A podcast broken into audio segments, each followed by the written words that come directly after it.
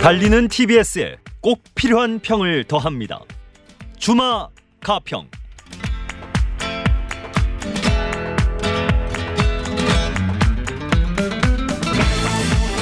달리는 말에 채찍을 가하듯 더 사랑받고 신뢰받는 TBS가 되도록 쓴소리를 더하는 시간 주마 가평 말씀 나눌 두 분 김창룡 인제대 신문방송학과 교수 고재열 시사인 기자 나오셨습니다. 안녕하세요. 네, 안녕하십니까. 네.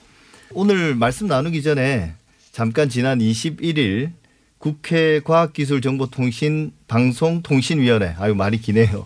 이 과방위 국정감사가 열린 날이었습니다. TBS 교통방송의 질의가 유난히 집중됐습니다. 일부 보도에서는 이 모습을 김어준의 뉴스공장 청문회라고도 표현했는데요. 잠깐 그 장면 듣고 이야기 나눠보겠습니다. 지금 TBS 안에서 벌어지는 좌파 해방구의 현장에 대해서도 문제의식을 전혀 못 느끼고 아까도 지금 저희 예를 들어서 김규리 씨라든지 말씀하시는 주진우 씨라든지 또는 이은미 씨라든지 이런 분 얘기하시는 것 같은데요. 이분들은요 순수 음악 프로그램 하고 있습니다. 한 번도 안 들어보셨죠? 그렇지 않습니까? 뭐라고요? 한 번도 안 들어보죠. 순수 음악 프로그램 하고 있습니다. 거기에 어떤 메시지가 있습니까? 야! 어디서 아까부터 안 봤냐? 본 적 있는 자 들었냐? 내 TBS 출연한 사람이야. 오늘의 특별한 손님은 바로 이 버럭의 주인공이십니다. TBS 교통방송 이강택 대표님 직접 나오셨습니다. 네, 안녕하십니까. 예. 먼저 김창룡 교수님 그리고 고재열 기자 이 장면 어떻게 보셨습니까? 네, 저는 우리 이강택 대표님을 언론노조 위원장으로 먼저 알았었는데 잠시 어, 본인의 정체성을 언론노조 위원장으로서 그 당시에 이렇게 아주 음, 당당하게 답하신 것 같은데요.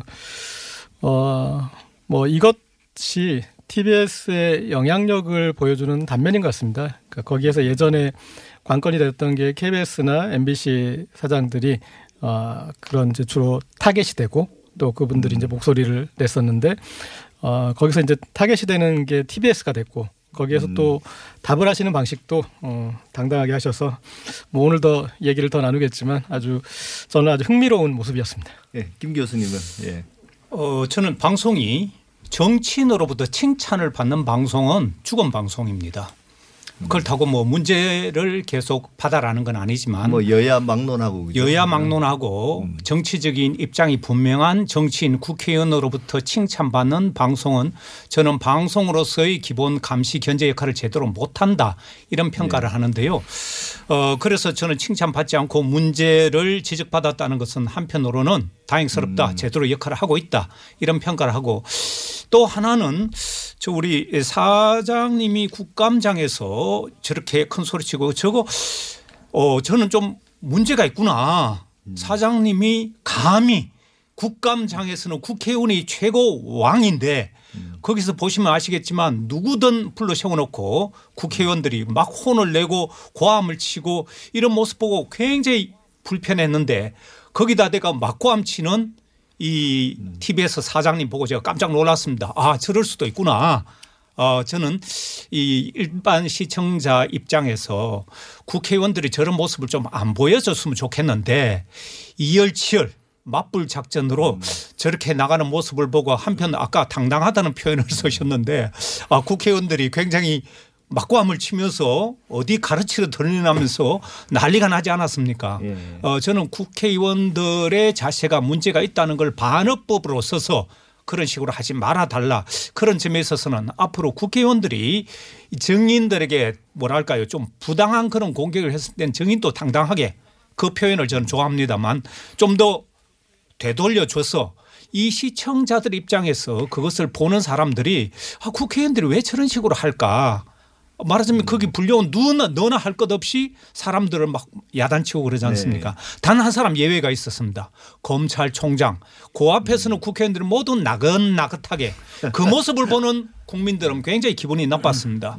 왜 자기네들을 소개리치고 특정인에 대해서는 저렇게 나긋나긋한지 그런 모습들을 여과 없이 보아서 저는 오히려 TBS 이 청문회 이 자리가 굉장히 의미 있었다 생각합니다. 이제 뭐 김창룡 교수님은 뭐 국정감사 전반에 대한 평가와 뭐 정치 문화에 대한 평가까지 다 해주셨네요.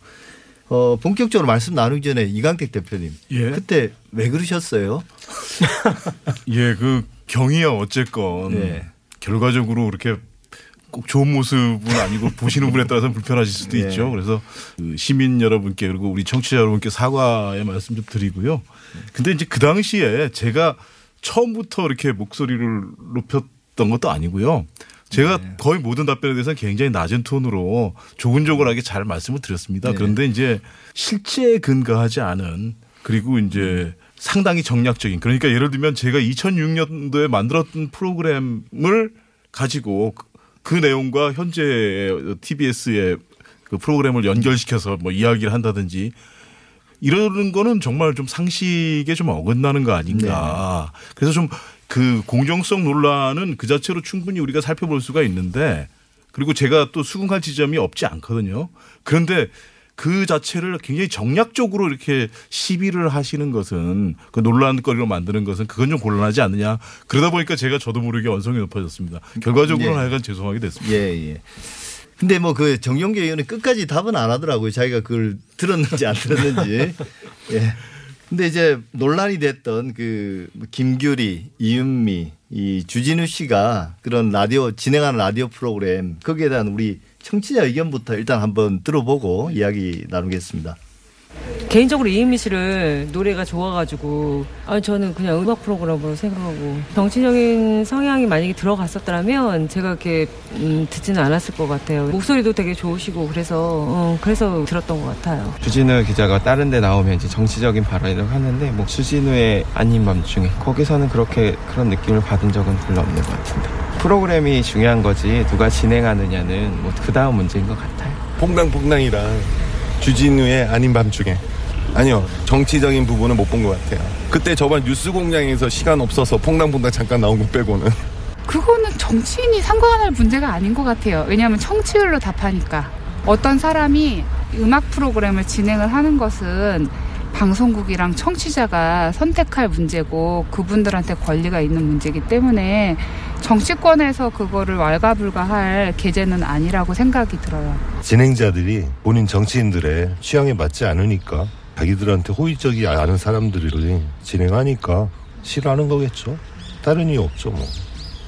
네, 뭐 프로그램의 내용이 중요하지 진행자의 뭐 정치적 성향, 성향이 이렇게 중요하냐.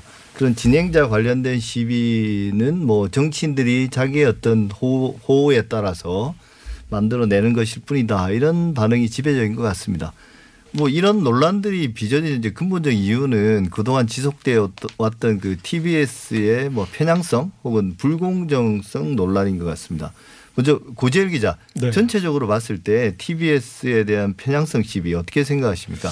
일단은 TBS에 대한 편향성 시비가 어, 박원순 서울시장에 대해서 나타났느냐를 체크해 볼 필요가 있어요. 네. 그러니까 왜냐하면 이 실질적인 이렇게 오너십 그러니까 TBS가 편향될 가능성이 가장 큰 부분은 박원순 서울시장에 대한 것이거든요. 그래서 이 TBS가 시정 홍보만 하고 늘 시장 홍보만 하느냐 이게 문제가 돼야 되는데 전혀 그것에 대해서는 얘기가 없는 거예요. 네. 그러니까 어떻게 박원순 서울시장님 한테는 섭섭할 정도로 네.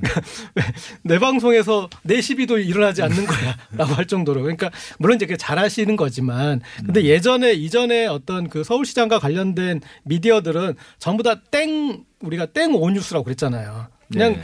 시장 동정 보도하고 시정 홍보만 하고 그쳤어요. 근데 그거 외에 어 이제 시사의 영역으로 들어왔는데 그럼 그걸 할 수 있는 일인가 없을 것인가?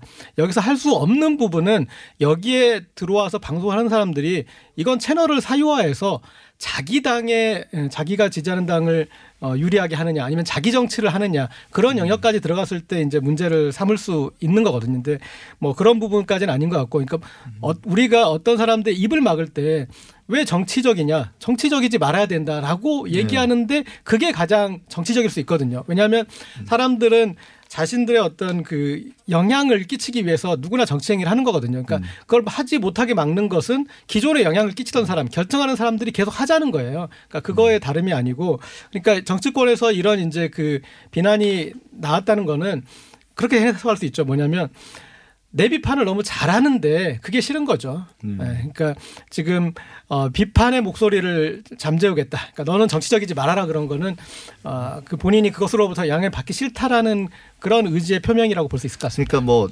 편향성을 공격하면서 정치적이지 말라는 이야기가 곧 그- 그걸 이제 뭐 이 정치학에서는 비정치의 정치학이라고도 뭐 이야기하는데 그게 결국은 이제 기성 체제를 그대로 유지하자는 그런 말인 거죠. 그런 말씀을 이제 좀 비판하신 건데 어 김창룡 교수님은 이런 시위에 대해서 전체적으로 어떻게 보고 계십니까? 일단은 이 TBS 편향성뿐만 아니라 모든 방송 언론의 음. 편향성 여부는 정치인이 판단할 수 없다는 대전제가 있습니다. 네. 정치인이 편향 공정성 얘기를 한다는 것은 정치인은 기본적으로 여야를 막론하고 정치적 목적이 뚜렷하고 공정할 수 없는 음. 근원적인 입장입니다. 그렇기 때문에 유불리를 따지지 공정 불공정을 따지지 않기 때문에 네. 이 판단은 시청자, 독자, 말하자면 미디어 소비자들이 결정할 문제. 좀 전에 청취자가 판단할 문제라고 얘기를 하지 않았습니까? 예, 예. 정확한 얘기입니다. 지금 미디어 환경이 바뀌어서 이런저런 이야기들을 많이 들을 수 있기 때문에 만약 정치적인 편향성이 그렇게 심하거나 어, 시청자들이나 청취자들이 이건 안 된다고 판단했을 때는 아마 생존 자체를 하기 어렵습니다. 그런 말씀을 드리고요. 김규리, 이현미, 주진우 이런 사람들이 나와서 이런 프로그램 만들어 가지고 시비를 거는데 사실은 이런 사람들은 이명박 박근혜 정부 과거 10여 년 동안 블랙리스트에 들어가서 방송에 출연 자체가 그렇죠. 제한되거나 네. 극히 일부의 목소리만 들을 수 있었던 그런 아픈 과거가 있었던 사람들인데 민주주의는 다양성이 굉장히 중요하고 소수의 목소리를 들을 수 있는 그런 시스템이 바로 민주주의 제도입니다. 그래서 어떤 일방적인 누구는 방송 출연 자체를 못하게 한다거나 이런 사람들은 나와야 되고 나와서는 안 되고 이런 얘기를 한다는 것은 방송 제작의 자율성을 침해하는 그런 행위가 되기 때문에 방송법에서도 방송 자율성은 보장하고 있기 때문에 정치인들이 합법이냐 불법이냐 그런 걸 따져야지 편향되느냐 불공정하냐 이런 얘기를 하면 오히려 방송 제작의 어, 자율성을 법으로 보장해 놓고 있지 않습니까? 네. 어, 그런 부분에 대해서 침해 우려가 있기 때문에 네. 그런 부분은 좀 자제가 돼야 된다고 그러니까 뭐 생각합니다. 국, 국민의 대표니까 뭐 국회의원이 그렇게 지적할 수는 있지만 사실은 가장 근본적으로는 시청자들이나 독자들의 평가가 공정성 그게 가장 우리가 좀 귀담아 들- 들었고 아프게 받아야 될 부분이 아닌가 싶습니다. 뭐 TBS도 시청자위원회가 있고 각 방송국 언론사들이 다 바로- 독자위원회가 있으니까 바로 그 점이죠. 그러니까 국회의원이 지적한다는 자체가 문제가 있다는 것이 아니라 국회의원이 과도의- 지적을 하려면 그런 제도의 문제라든가 법의 문제라든가 시청자위원회가 왜 제대로 작동이 안 돼서 편향성 논란이 벌어지는가 이런 제도와 법을 가지고 얘기를 해야지 그 포인트가 잘못됐다는 예. 점 예, 말씀드립니다. 제가 한마디 예, 예. 보충을 하자면 김어준의 뉴스공장 같은 경우에 올해 그 시민들이 가장 신뢰하는 프로그램 2위였습니다. 예. 전체 우리나라 모든 미디어 매체 그 프로그램들 다 통해서 그리고 그 다음에 TBS 채널은요. 그 방송통신위원회에서 매년 그 방송 평가를 하는데요. 방송 평가를 저희가 6년째 1위를 하고 있습니다. 이건 그러니까 과거의 보수 정부에서부터 쭉 그런 겁니다. 또 뭐 한국 PD 대상 그리고 한국 방송 대상 이렇게 그러니까 전문가들이나 동료들로부터 그다음에 행정 음, 당국으로부터 시민들로부터 굉장히 그 좋은 평가들을 많이 받고 있다. 그렇다면 이것과 균형 잡히게 좀 그 바라봐야 되는데 이걸 다 도외시하고 무조건 자신의 이해관계나 시각에 맞지 않는다. 그래서 그렇게 하면 그걸 현실을 왜곡하는 거죠. 그러니까 뭐 일상적으로 나오는 시청률이나 청취율, 그 다음에 이제 전문가들의 평가, 그 다음에 각종 어떤 뭐 미디어 신뢰도나 뭐 공정성 평가 이런 면에서는 다 TBS가 좋은 평가를 받고 있다는 말씀이시죠. 예, 예. 그건 뭐 팩트니까. 네. 근데 이제 이런 편향성 시비에서 벗어나는 가장 쉬운 길은 제가 볼 때는 좀 안 하거나 하더라도 조금만 하고 그냥 좀 하나만한 그런 프로그램들을 그냥 하면 되는 거잖아요. 근데 제가 이제 좀 그 대표님께 묻고 싶은 것은 이 TBS가 그 언론으로서 어떤 우리 사회에서 역할을 해야 되는지 그런 것들에 대한 좀 생각. 사실은 이제 TBS는 그런 어떤 언론의 역할을 상당히 크게 해왔거든요. 그동안 점점 확대되고 있고 네. 영향력이 그런 부분에서는 어떻게 생각하고 계십니까? 어, 일단은 저희가 이게 마치 법 위반이 아니냐라고 얘기를 하는데 허가사항 위반이 아니냐. 예. 근데 저희는 분명히 교통과 기상 정보를 중심으로 한 방송 사항 전반 이렇게 허가를 받았습니다. 네. 방송 사항 전반이라는 표현 속에 뉴스나 보도가 아, 포함된다는 건 뭐 삼척동자도 알 만한 일이고요. 그리고 전문 편성 사업자이기 때문에 주 분야는 그것만 해야 되는 거 아니냐라고 얘기하시는데 전문 편성이라는 건 사실은 케이블 TV 같은 데서 이제 그 주 영역 예를 들면 음악 방송 또는 뭐 그 스포츠 방송 바둑 TV 뭐 이런 것처럼 그런 건데요. 그래서 그쪽에 규제하기 위해서 만든 개념인데 라디오는 적용하는 게 불가능합니다. 왜냐하면 라디오 프로그램들은요 모두가 다 대부분 종합 구성입니다. 기본적으로. 그러니까 음악도 듣고 그다음에 그 정보도 하고 거기다 사람도 대담도 하고 이렇게 하면서 구성되는 거거든요. 특히나 중요한 것은 뭐냐면 교통과 기상이라는 것은 단독으로 무슨 전문 편성이 될 수 있는 장르가 아닙니다. 왜냐하면 교통 정보라는 게 이 시각에 막혔어서 그래서 그거 계속 똑같이 다 반복되면 그건 사회적으로 효용성이 없는 것이죠. 그건 하나만 한 것이죠. 일정 기간 또 이후에 다시 체크를 하고 이렇게 하고 변화된 양상들을 네. 보여주고 이래야지 정보로서 가치가 있는 것이니까 필연적으로 종합 구성이 될 수밖에 없는 겁니다. 이런 문제가 있고요. 그다음에 이제 구성하는 요소들이 뭐 과거에는 음악이 위주였다가 지금 약간씩 다릅니다만 이제 시사 프로나 이런 내용들 위주로 이제 가- 하나 이렇게 분화가 된 것이 그 발전된 것이 바로 뉴스 공장이라고 보시면 되거든요. 그런 것이고 그러면서 뭐랄까 기존에 저희가 이제 그 상대적으로 방송법상에서 이렇게 보호를 많이 못 받고 있어요 여러 가지 측면에서. 그래서 오히려 역으로 좀 새로운 것들을 창의적인 것들 새로운 것들을 많이 시도를 했다. 그리고 그런 것들이 보면 그래서 과거의 관성이나 이런 것들보다는 그 요즘 그 청취자들의 요구 수용자들의 요구에 좀 더 부합하는 쪽으로 우리가 민감하게 이렇게 대응을 했던 그런 것들로서 이제 또 성공 사례들이 만들어진 것이라고 저희는 판단하고 있습니다. 네. 근데 이광택 대표님 그 너무 말씀을 길게 하시면 죄송합니다. 예. 근데 이제 강의를 그 국회에서도 그런 지적 받았어요. 법적 지위나 이런 것들에 대한 시비는 어느 정도 좀 해결된 것 같아요. 그 동안에 사람들의 오해도 있었는데 좀 더 깊은 이야기는 잠시 쉬고 다시 돌아와서 나누겠습니다. 살아있는 비평 TBS 아고라는 청취자 여러분들의 생생한 의견으로 만들어집니다. TBS 앱이나 50원의 유료 문자 샵의 0951번 카카오톡을 통해 평소 TBS 라디오를 들으면서 꼭 하고 싶으셨던 말을 아낌없이 보내주세요.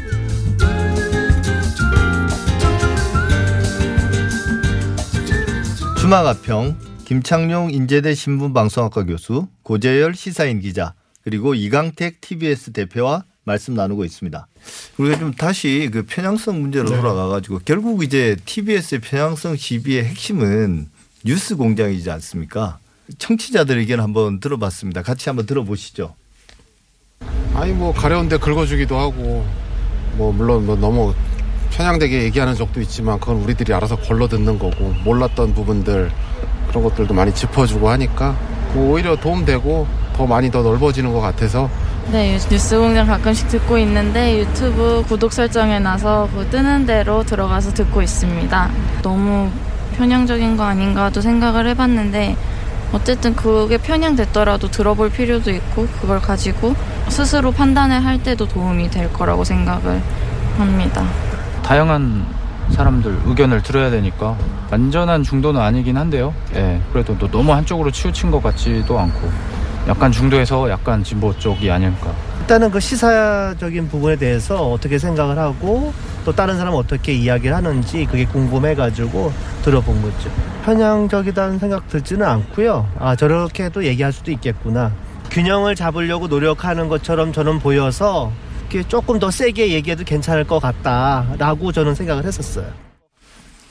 제 귀에 좀 들어오는 건 그런 것 같습니다. 일단 좀 다르다.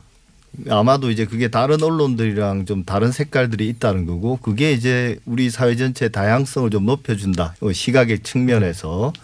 그리고 이제 그것도 귀에 들리더라고요. 그 알아서 걸러 듣는다. 뭐 편향적이라고 맨날 비판하지만 우리가 다 알아서 걸러 들으니까 걱정하지 말라. 그게 아마 정치인들에게 오히려 하는 말 같기도 한데요. 고철 기자님 그 네.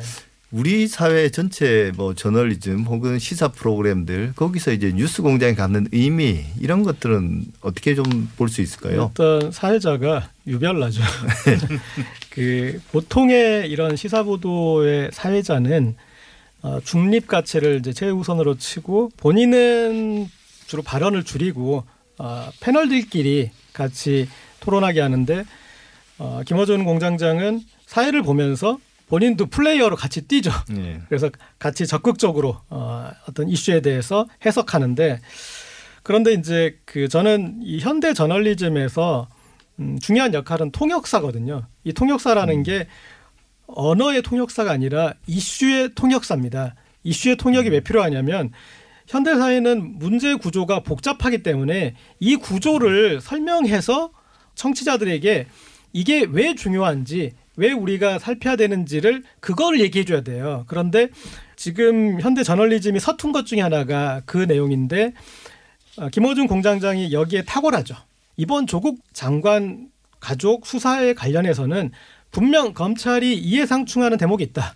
검찰 개혁과 관련해서 개혁을 하러 오는 장관에 대해서 견제할 이유가 있고 그래서 그것에 대해서 적극적으로 수사로서 이렇게 견제하는 그런 모습이 보여 이해할 수가 없는 부분이죠. 왜냐하면은 20명이 넘는 검사가 50명에 넘는 수사관이 그리고 70번이 넘는 압수수색을 하면서까지 처음부터 해야 될 이유가 없는 거잖아요. 그런데 그게 들어갔으면 이거는 검찰의 이해와 맞닥뜨려서 한번 이 우리가 들여다봐야 된다. 그래서 검찰의 주장을 어, 반박할 수 있는 서사. 지금 그 서사가 유일하게 나온 게 뉴스공장이거든요. 네. 자 이렇게 어, 조국 장관 부인이 오촌 조카에게 이용당할 수도 있다.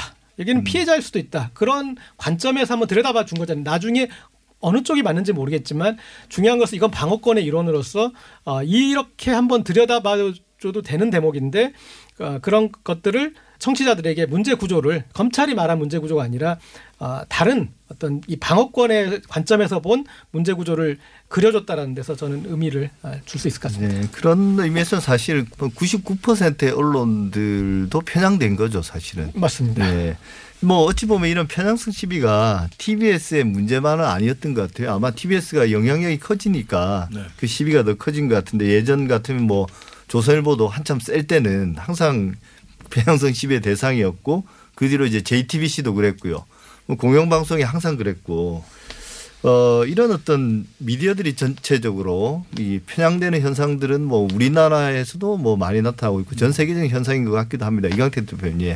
예, 그 뉴스 공장이 가지는 어떤 저널리즘적인 의미가 저는 좀 이제 한번 언론학계 내지 네. 사회 전체적으로 한번 짚어질 필요도 있다고 생각합니다. 근데 제가 보기에 확실한 것은 뭐냐면 이 팩트 체크의 문제 소위 와 저널리즘의 관계에 있어서 저희는 그렇게 생각합니다. 그러니까 허위와 사실이 아닌 것과 사실인 것 사이를 적당하게 이것을 뭐 균, 균분해서 안배를 한다든지 이거는 사실 그 저널리즘에도 완전히 정신에 위배되는 거 아니겠습니까? 그래서 팩트 체크를 해서 사실이 아닌 것으로 밝혀지거나 상당 부분이 사실이 아닌 것으로 확인이 되면 과감하게 배제하는 게 맞다. 저희는 좀 이런 면에서 과감성을 가지고 있다. 그래서 용기를 바탕으로 한 프로그램이다.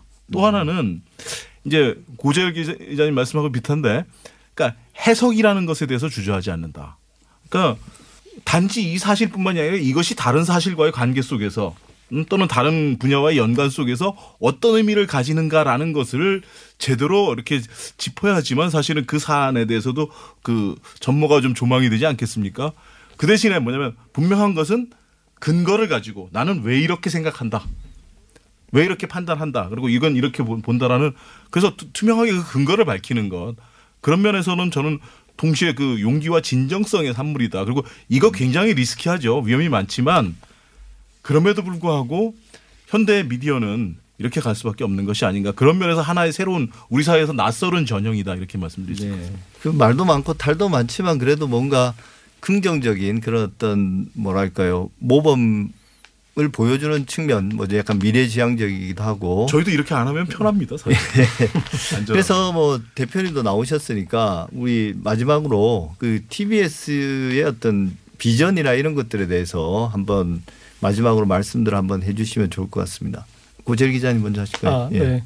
뭐 현업 언론인한테 사실 비전은 존재감이거든요.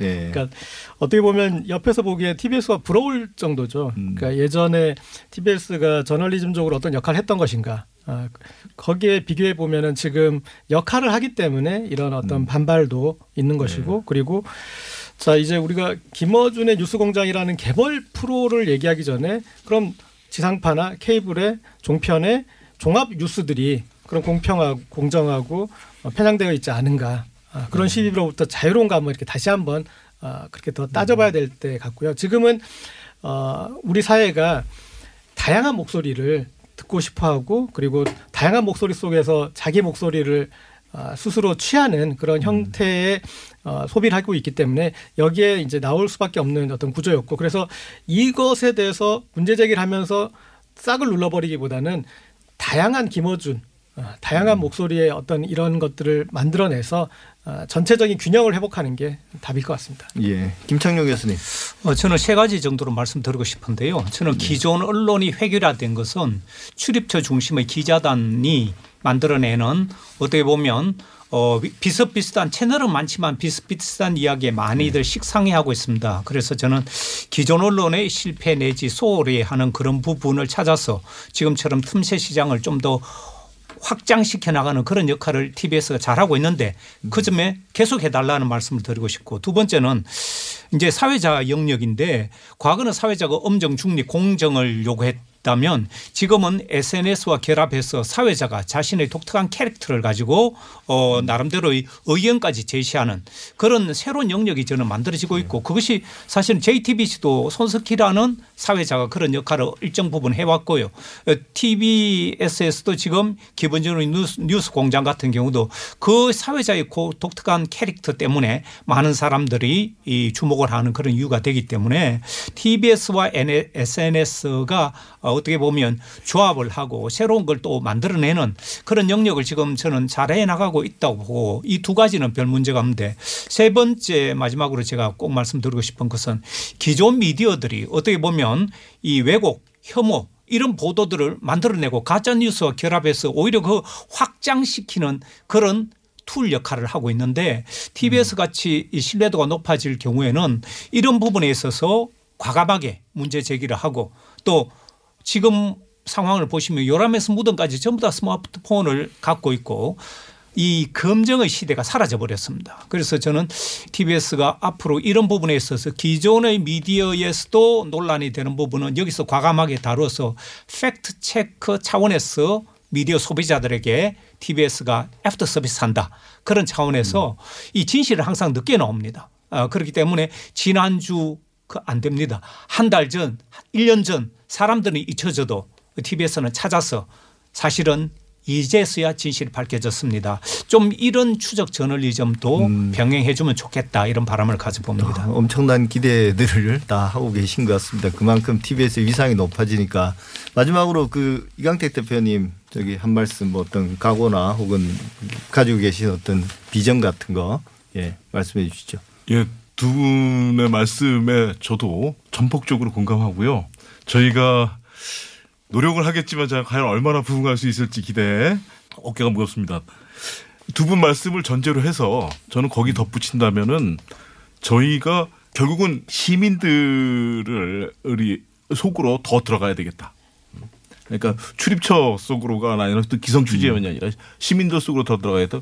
더 나가서는 뭐냐면 시민들이 주체로 참여하는 이 양식들을 더더욱 확장해야 되겠다. 하는 생각을 하고 있습니다. 그리고 우리 전문 취재 인력과 또는 저널리스트들과 어떻게 시민들이 관계 맺기를 새롭게 할 것이냐 이 부분에 대해서 다양한 실험들을 하겠다라는 말씀 하나 드리겠고요.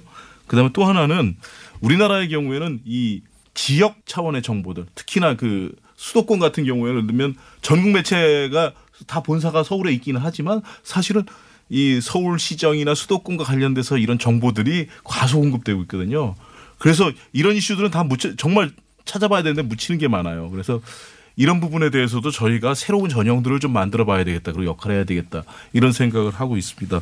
그래서 결과적으로는 이 기존의 TBS가 어차피 그 기존 매체들하고는 에서는 상당히 좀그 음, 어떻게 보면 투자된 것도 많지 않고 그렇기 때문에 새로운 실험을 할 수 있는데 최적의 매체다. 그런 의미에서 우리는 어, 기존의 관성들에 얽매이지 않고 지속적으로 다양한 실험들을 해나가겠다 이렇게 말씀드리겠습니다. 예, TBS 아고라가 계속 지켜보겠습니다.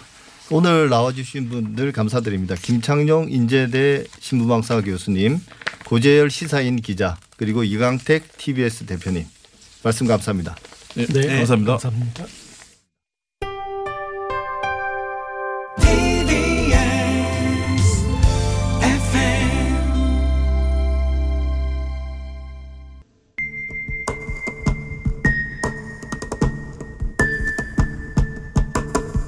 방금 들어온 속보 검찰이 구속영장을 네, 청구했다는 소식이 검찰 수사가 속도를 내고 있는데요. 사실과 진실의 관계. 사진관.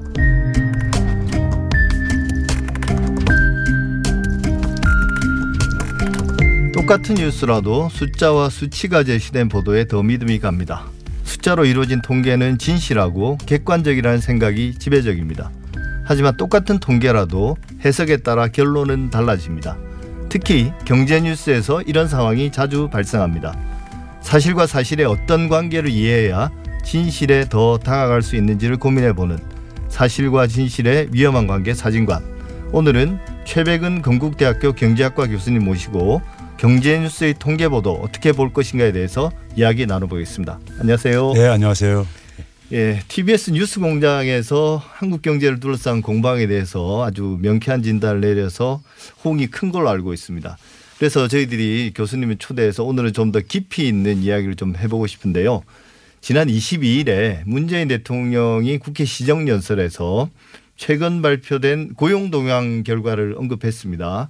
그러면서 이제 흐름, 개선 흐름이 이어지고 있다라고 했고 통계청에서 발표한 9월 고용 동향에 따르면 23년 만에 고용률이 가장 높은 걸로 나왔고요.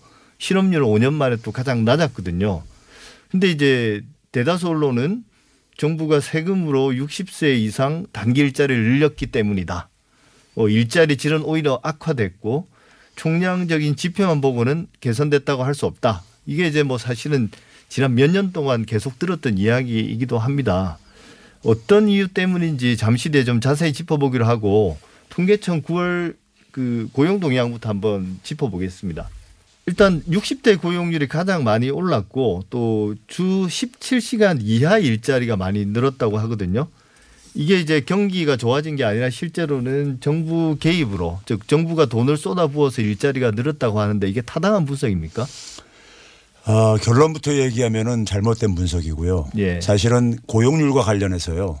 통계청에서 통계를 집계한 게 99년부터 집계를 시작했습니다. 아. 그러니까 이제 99년 이래 지금 이제 역대 최고예요. 통, 예, 고용률 수치만 음. 보게 되면요. 그다음에 사실은 대통령께서 9월 통계를 이용했지만은 8월 통계를 보게 되면요. 실업률도 역대 최저입니다. 음. 99년 이래요. 근데 이제 그 당시 8월 달 같은 경우에도 유승민 바른미래당 의원, 의원이 에, 정부에서 이제 그런 발표하니까는 당시에 이제 뭐라고 했냐면은 어, 대통령이 그러니까는 이 그 난치성 자화, 자화자찬을 한다. 뭐 이런 식의 음. 표현을 했었어요.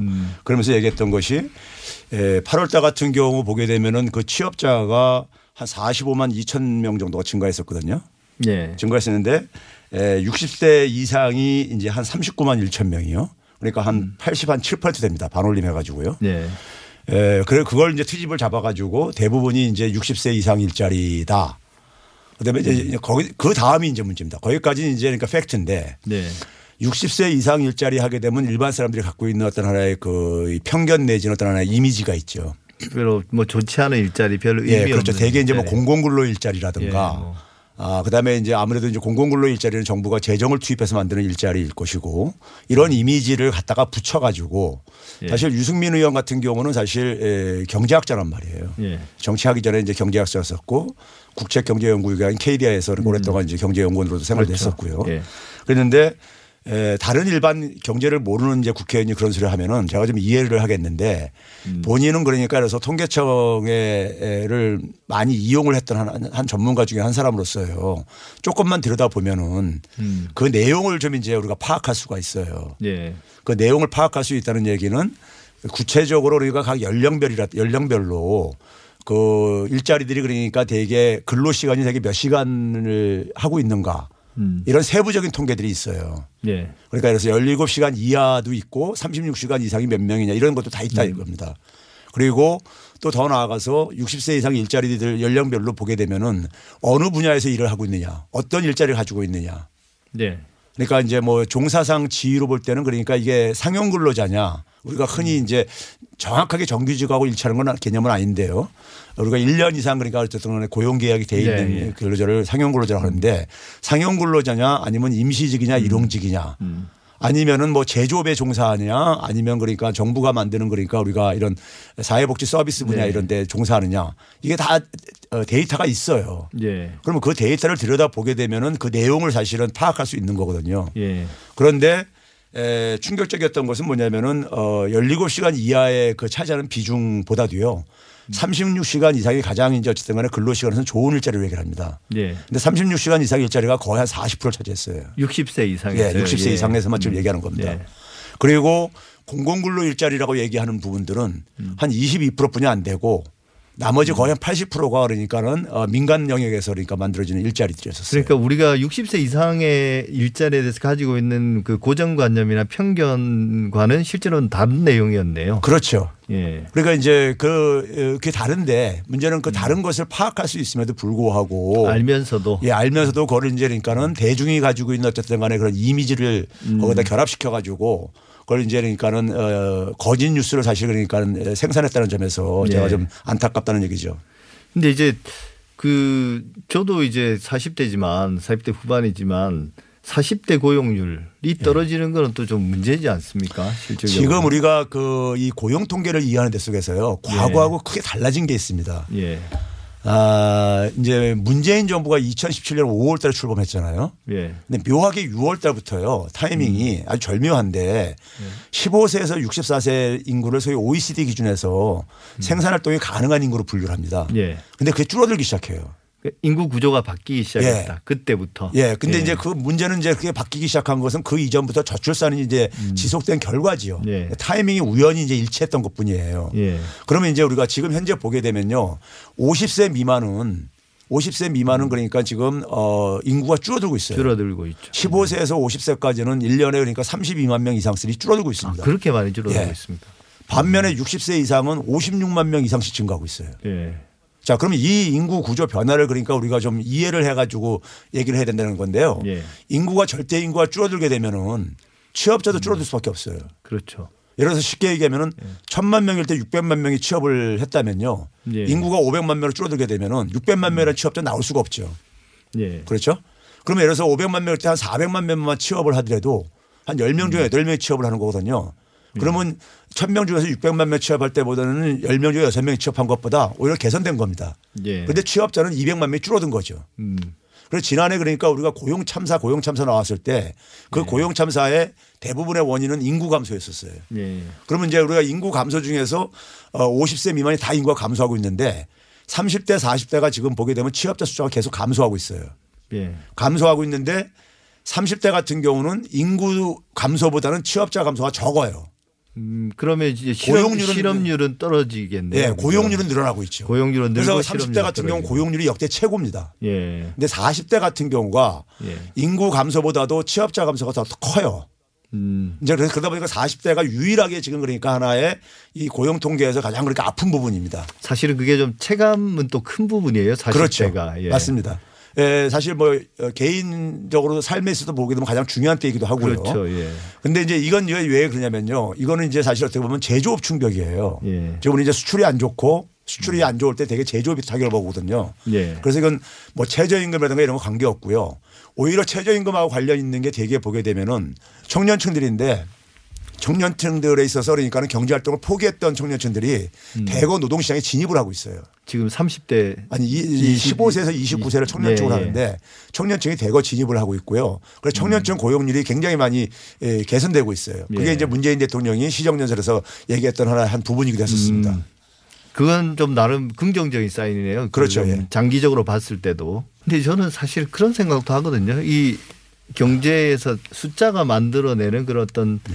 세상과 또 실제 우리가 사는 세상이 참 좀 다르다는 느낌도 많이 들어요. 근데 지금 아까 말씀하신 것처럼 여러 지표들이 좋아지고 있는데 그럼에도 불구하고 사람들이 체감하지 못하는 근본적인 원인은 어떤 걸까요? 그게 언론 보도 때문인 건가요? 아니면 뭔가 경제학적으로도 설명이 되는 뭔가가 있는 건가요? 어, 있습니다. 예, 네. 우리 경제에도요. 예. 굉장히 이제 그러니까 우리 경제도 저는 적폐가 있다고 이제 얘기를 합니다. 예. 그러니까 우리가 한 집을 오래 살게 되면은 집이 이제 그러니까 낡아가지고 예. 이제 수리도 하고 수선도 하고 그러다가 수리 수선하는 비용이 너무 커지게 되면 이제 집을 헌 집을 부수고 새 집을 지어야 되잖아요. 예. 그게 더 합리적인 거잖아요. 예. 그런 것처럼 우리가 이제 그 동안에 주로 이제 그러니까 경제가 성장하는 과정 속에서 굉장히 장시간 저임금 노동에 의존하는 이런 구조에 굉장히 의존해 왔었어요. 네. 그러다 보니까는 이제 그 이 대부분 이제 그러니까 많은 이제 중산층 이하의 가게들이 사실은 이 그 경제 성장의 혜택으로부터 소외가 됐었었죠. 네. 소외가 되고 지금 문재인 정부 들어서도 여전히 그러니까 그런 어 중산층 이하의 가계 소득 가계 소득이 빠르게 증가하지 않고 있습니다. 예. 그러니까 어 어떻게 보면은 어 박근혜 정부 그 마지막 그어 2010년 4분기 때는요. 가계 중에서 전체 가계 중에 60%가 소득이 후퇴하고 있었어요. 예. 그러니까 제가 이제 그걸 어떻게 표현하면 중산층이 저소득층화되고 저소득층은 빈민화돼 가고 있었다.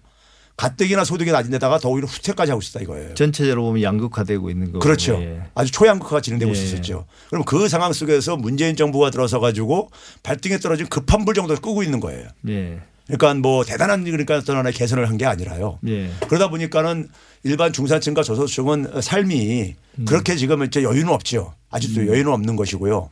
그런 상황 속에서 대개 경제 구조를 보게 되면 우리나라- 우리나라는 더군다나 재벌 중심 경제 구조를 하잖아요. 네. 대기업들이 그러니까 타격을 받게 되면 대기업은 자기들이 그 고통을 전가시킬 곳이 있어요. 협력업체라든가 중소기업 쪽으로요. 그래서 이제 제조업 분야에서 일자리가 줄어들게 되면 주로 임시직 일용직 일자리가 많이 줄어들어요. 네. 근데 그게 대개 이제 저소득층이 그렇죠. 되게 갖고 예. 있는 일자리들이잖아요. 그러니까 그러다 보니까는 저소득층 같은 경우는 그동안에 수십 년간 아, 경제 성장으로부터 소외가 됐었고 최근에 그러니까 문재인 정부 한 2년 동안에도 크게 개선은 안 됐고요. 예. 이제 이런 속에서 다시 또 이제 지금 이제 경제가 안 좋아지고 있다 보니까 그리고 또 한편에서 언론들에서 계속해서 그걸 또 이제 과장 보도하다 보니까는 음. 경제 심리가 얼어붙죠.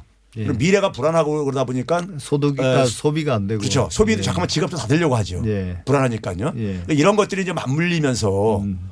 근데 이제 우리가 사실 보게 되면 지금 어 경제가 아 수출이라든가 기업의 설비 수출의 감소가 그러니까 모든 지금 이렇게 그 요인이에요. 사실 핵심적인 요인인데 네. 그나마 가계 소비라든가 정부 소비가 이걸 버텨주고 있는 부분입니다. 음, 그게 뭐 이번 최근에 IMF에서도 지적한 문제죠. 맞습니다. 예. 참 어떻게 들어보면 희망이 있는 것 같기도 하고 좀, 좀 비관적이기도 하고 뭐 그렇습니다. 근데 저는. 정치가 좀 저는 경제라는 것을요. 예. 국민 특히 서민의 마음을 편안하게 해주는 거라고 정의를 해요. 네. 근데 정치하는 사람들한테는 사실 서민 특히 국민들이라든가 서민들에 대한 것은 제가 별로 마음이 없는 것 같아요. 네. 예, 오늘 최백영 교수님 저기 상세한 설명과 그다음에 좀 따끔한 그런 어떤 정치인들에 대한 지적 예, 말씀 감사합니다. 지금까지 최백은 건국대학교 경제학과 교수님과 함께했습니다. 감사합니다. 네, 감사합니다. 오늘 주마가평 TBS의 편향성 문제 어떻게 들으셨습니까? 오늘 나눈 이야기가 충분하지는 않습니다. 하지만 TBS의 대표가 직접 불편할 수도 있는 자리에 함께했다는 것만으로도 큰 의의가 있다는 생각입니다. TBS 아고라는 TBS 내부 감시자로서 항상 TBS를 매의 눈으로 지켜보고 가차없이 비판하겠지만 마음 깊은 곳 응원도 아끼지 않겠습니다. TBS 아고라 오늘 준비한 내용은 여기까지입니다. 이 프로그램은 TBS 홈페이지에서도 다시 들으실 수 있습니다. 다음 주 토요일 8시에는 더 진실된 비평으로 여러분을 찾아뵙겠습니다. 감사합니다.